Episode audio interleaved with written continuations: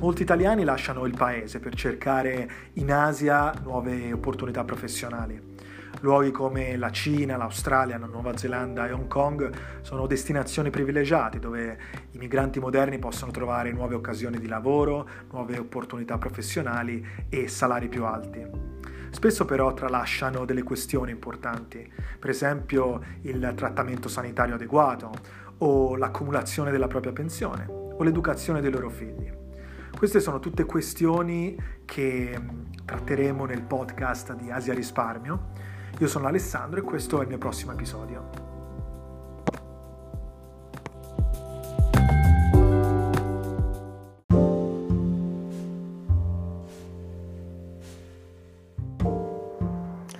Gli italiani risparmiano, ma l'Italia no. Questo è un po' il tema del podcast di oggi. Gli italiani sono conosciuti un po' in tutto il mondo come un popolo di risparmiatori, un popolo che dà grandissimo valore al risparmio. Uh, tuttavia l'Italia come nazione non sembra tenere il passo dei, degli individui, del popolo, dei nuclei familiari. Questo perché le casse sono in rosso già da molti anni. Una, un'indagine che è stata portata avanti dalla Banca d'Italia insieme all'Istat mostra che uh, la ricchezza degli italiani oggi è pari a quasi 10 mila miliardi di euro, un tesoretto di tutto riguardo che mette gli italiani uh, tra i primi posti in Europa. Gli italiani sono stati in grado di risparmiare moltissimi soldi, moltissimi capitali che per gran parte sono uh, allocati in attività cosiddette reali, quindi soprattutto proprietà immobiliari terreni, eh, cose di questo tipo, e eh, in misura minore in attività finanziarie, quindi in depositi, in azioni, in partecipazioni e in prodotti di risparmio gestito, quali assicurazioni, pensioni private e piani di risparmio. Questa è un po' la situazione di oggi. Uh, i conti dell'Italia invece sono diversi, sappiamo che ormai ehm, il livello di debito pubblico ha raggiunto cifre molto alte, livelli record, l'Italia è secondo soltanto alla Grecia in questo momento come debito pubblico e ehm, il rapporto tra debito pubblico e PIL è del 132%, insomma siamo a punti percentuali molto maggiori rispetto alla media europea che è dell'80%. Per cui Uh, potremmo dire che probabilmente le due cose sono interconnesse, cioè il fatto che uh, gli italiani risparmiano tanto è proprio perché uh, la propria ricchezza non è tutelata dal punto di vista pubblico, quindi invece di redistribuire uh, la ricchezza nel pubblico tendono a risparmiare e a mantenersela nel privato. Ma cosa significa risparmiare? Significa soltanto accumulare i soldi in banca e tenerseli lì liquidi per diciamo diciamo, uh, tenere testa a qualsiasi spesa imprevista oppure significa allocare le proprie risorse eh, da qualche parte in maniera tale da creare delle risorse e delle rendite. Beh, quello che dicevamo prima, il, il tipo di allocazione che eh, va ancora per la maggiore è quello delle proprietà immobiliari. Uh, metà di questo tesoretto, circa 5.200 miliardi di euro, quindi sì, siamo più o meno a metà dei 10.000 di cui parlavamo prima, approssimativamente, uh, è in proprietà immobiliari, quindi soprattutto abitazioni. Questa è una tendenza molto comune sul mercato, sulla, diciamo, sul, sul contesto italiano. Gli italiani investono tanto in proprietà immobiliari, questo perché? Ma credo che dal punto di vista del, dell'investimento, diciamo, emotivamente eh, appagante, la proprietà immobiliare eh, offra di più rispetto agli altri. Eh, è un investimento tangibile, è una cosa visibile, uh, è mattone, qualcosa di concreto e quindi per l'investitore, tra virgolette, inesperto, vedere uh, un investimento dal punto di vista fisico che può vedere, toccare, che può, diciamo, apprezzare dal punto di vista uh, visibile, sensoriale, è meglio che un investimento invisibile. Questo ovviamente non significa niente sotto il profilo del ritorno o della capacità dell'investimento di generare rendite, anzi se andiamo a vedere lo storico, questo ovviamente non significa niente, le statistiche um, del passato non dicono niente rispetto al futuro, però se appunto andiamo a vedere lo storico, il rendimento medio delle case è stato minore rispetto all'azionario o ai prodotti finanziari e le case hanno anche dei costi nascosti, come non sono un investimento che non ha costi, no? spesso quando uh, si dà consigli su come investire si dice eh, stai attento ai costi, stai attento alle fees, i manager che gestiscono i tuoi investimenti devi pagarli tu con i tuoi depositi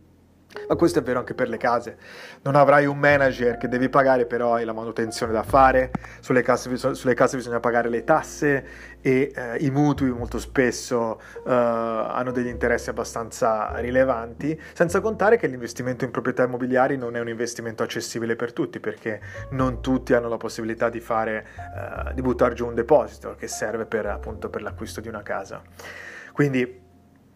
probabilmente il tesoretto degli italiani che per metà investito in proprietà immobiliari poteva forse essere investito un po' meglio uh, in cose che fossero meno costose e che avessero rendite maggiori, che certo dal punto di vista emotivo sono meno visibili, meno sensorialmente apprezzabili, però... Uh, diciamo, se si vuole diventare degli investitori un po' più esperti, bisogna anche fare a meno di queste caratteristiche dell'investimento e magari buttarsi su cose un po' meno fisiche, anche un po' più invisibili, ma che però siano in grado di generare eh, delle rendite e diano più stabilità finanziaria. E bisogna eh, comunque guadagnare questa maturità, a mio avviso, dal punto di vista degli investimenti e del risparmio gestito, perché in futuro bisognerà essere tutti abbastanza bravi dal punto di vista finanziario, dal punto punto di vista della gestione delle, delle, proprie finanze personali. Bisognerà essere tutti dei piccoli investitori se si vorrà fare in modo di avere delle rendite, visto che comunque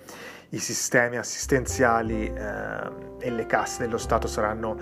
poco in grado di eh, elargire eh, ammortizzatori finanziari, rendite pensionistiche e cose di questo tipo.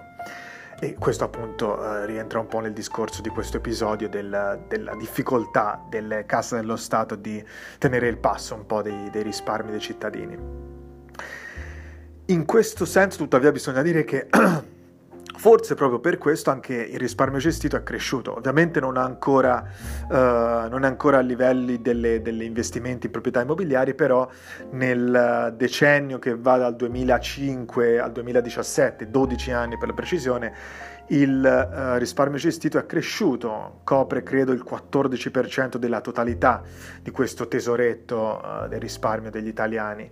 Gli italiani investono sempre di più in pensioni private, piani di risparmio, assicurazioni, fondi pensione, fondi educazione per i figli e questo ovviamente è probabilmente da ricondursi al fatto che Uh, molte persone uh, cercano di creare rendite alternative proprio perché scorgono la possibilità di un default da parte dello Stato, cioè l'incapacità dello Stato di uh, effettivamente elargire pensioni e di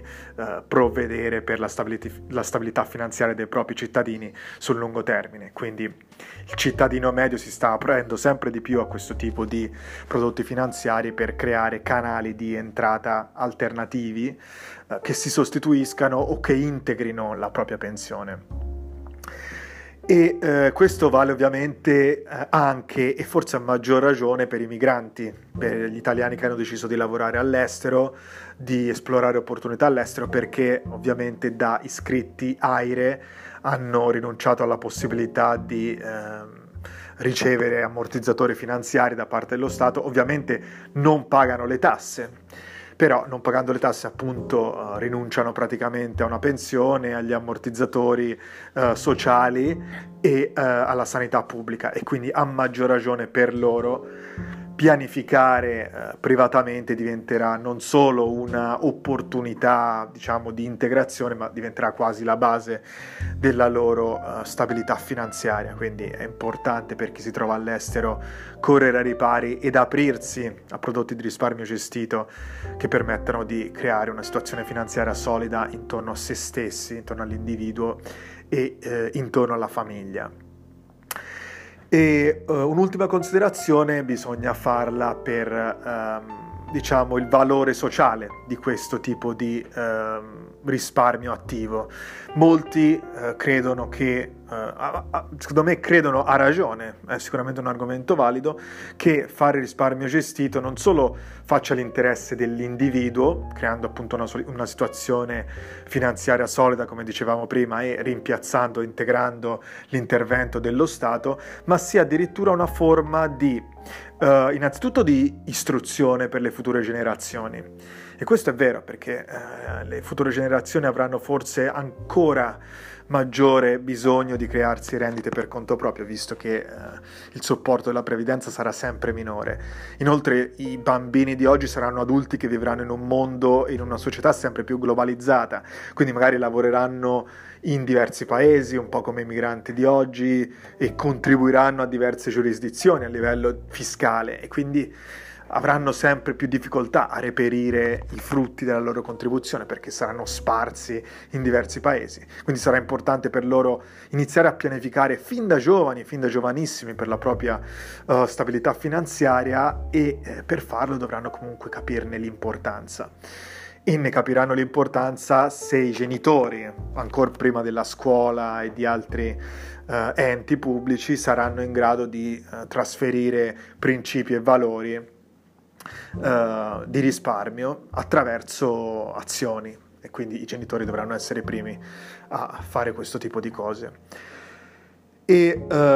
ovviamente un altro tipo di valenza sociale è la capacità di togliere peso allo Stato, facendo risparmio privato, facendo pianificazione privata, ovviamente alleggerisci le casse dello Stato perché ti togli dall'essere un carico, ti togli dal, dal, diciamo, dall'aspettarti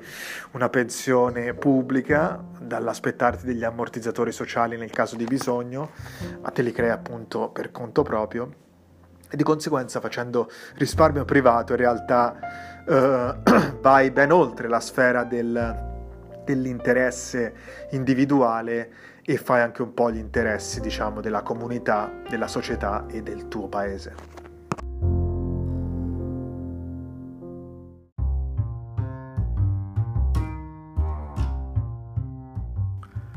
Questo era un altro episodio del podcast di Asia Risparmio. Spero che ti sia piaciuto e tu ne abbia tratto informazioni utili.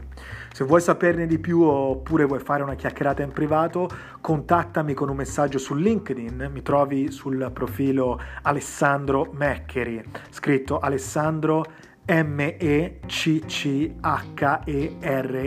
Meccheri oppure puoi partecipare alla mia newsletter, puoi venire sul mio sito asiarisparmio.com e lasciare la tua email. In ogni caso spero di sentirti presto al prossimo episodio del podcast di Asia Risparmio. Ciao ciao!